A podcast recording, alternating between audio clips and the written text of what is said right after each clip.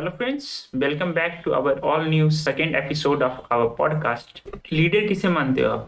वो जो कि ऑफिस में सबसे ज़्यादा बोलता हो, वो जो दूसरे को मोटिवेट करता हो, दूसरे को काम के बारे में बताता हो, या वो जो हर चीज़ में अपना ज्ञान फैलाता हो। पर लीडरशिप इसके बारे में नहीं है।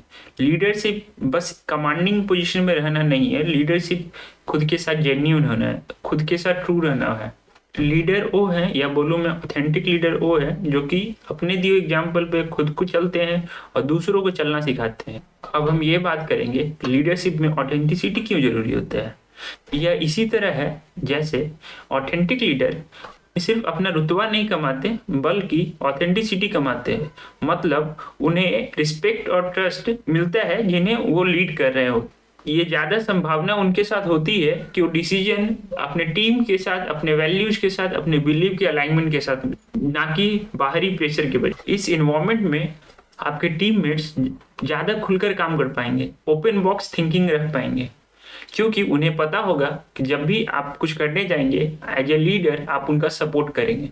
इसलिए ऑथेंटिसिटी इन ए सिस्टम बहुत ज़रूरी होता है for growth of the organisation. ये थियोरेटिकल बातें जो सही है, पर रियल लाइफ आपको ऑथेंटिक लीडर बनने में काफी कष्ट, काफी परेशानियों का सामना करना होगा। इसका सबसे महत्वपूर्ण सॉल्यूशन ये है कि आप जो भी वैल्यूज, आपके आइडिया और बिलीव जो आप दूसरों को रिफ्लेक्ट करवा रहे हो अपने थ्रू, वो आपको भी निभाना होगा।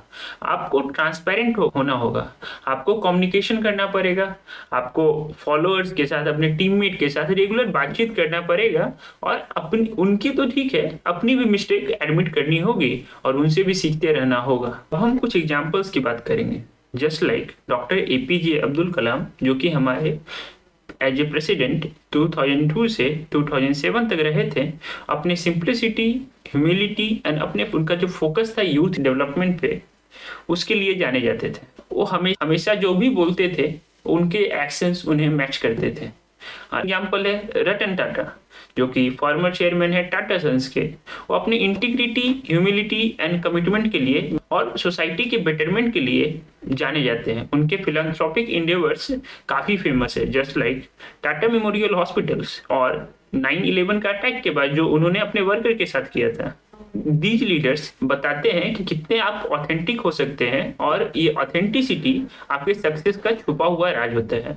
इससे हम कह सकते हैं leadership eventually at the level of national government और लेवल ऑफ एक मॉनेटरी ऑर्गेनाइजेशन में, जिससे हमारे सोसाइटी, हमारे डेवलपमेंट में कितना अहमियत रखता है। लीडरशिप की ऑथेंटिसिटी के बहुत सारे फायदे हैं, बट प्रैक्टिस करना बिल्कुल आसान नहीं है। सबसे बड़ा चैलेंज है आपके सोशल, आपके कलीग्स क्या आपसे एक्सपेक्ट कर रहे होंगे, क्या सोच रहे होंगे, क्या आपको इन्फॉर्मेशन देना होगा उनको। तो आप ये समझ लो कि हमेशा इम्पोर्टेंट नहीं है कि आप हमेशा हर चीज को शेयर हर के साथ कर।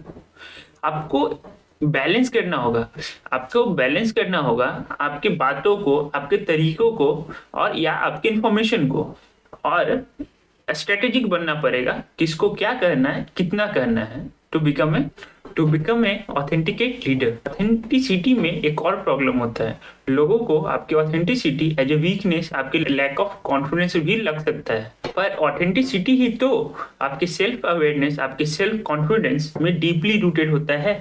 आपको ये इम्पोर्टेंट है आपके लिए आपके अपने बिलीव्स को, अपने वैल्यूज को एक क्लियर और असर्टिव मैनर में अपने पीयर ग्रुप्स, अपने टीम मेंबर के साथ कम्युनिकेट करना। आपको हमेशा अपने फीडबैक के लिए ओपन रहना होगा। आपको अपनी बातों को असर्टिव और पूरे क्लियर तरीके से उनको बताना होगा। फाइनली मैं ये बोलना चाहूँगा, ऑथेंटिसिटी लीडरशिप में एक ट्रस्ट बनाने के लिए, क्रिएटिविटी को फॉस्टर करने के लिए, इनोवेशन करने के लिए, और एक सोसाइटी बेहतर बनाने के लिए जरूरी होता है। सो हम इम्पॉर्टेंट है अपने वैल्यूज, अपने बिलीव को रिफ्लेक्ट करना और उनको अलाइन करना अपने एक्शन और डिसीजन के साथ। एक इम्पॉर्टेंट बात, एक अच्छा लीडर हमेशा अपनी गलतियों को एडमिट करता है और उससे सीखता है।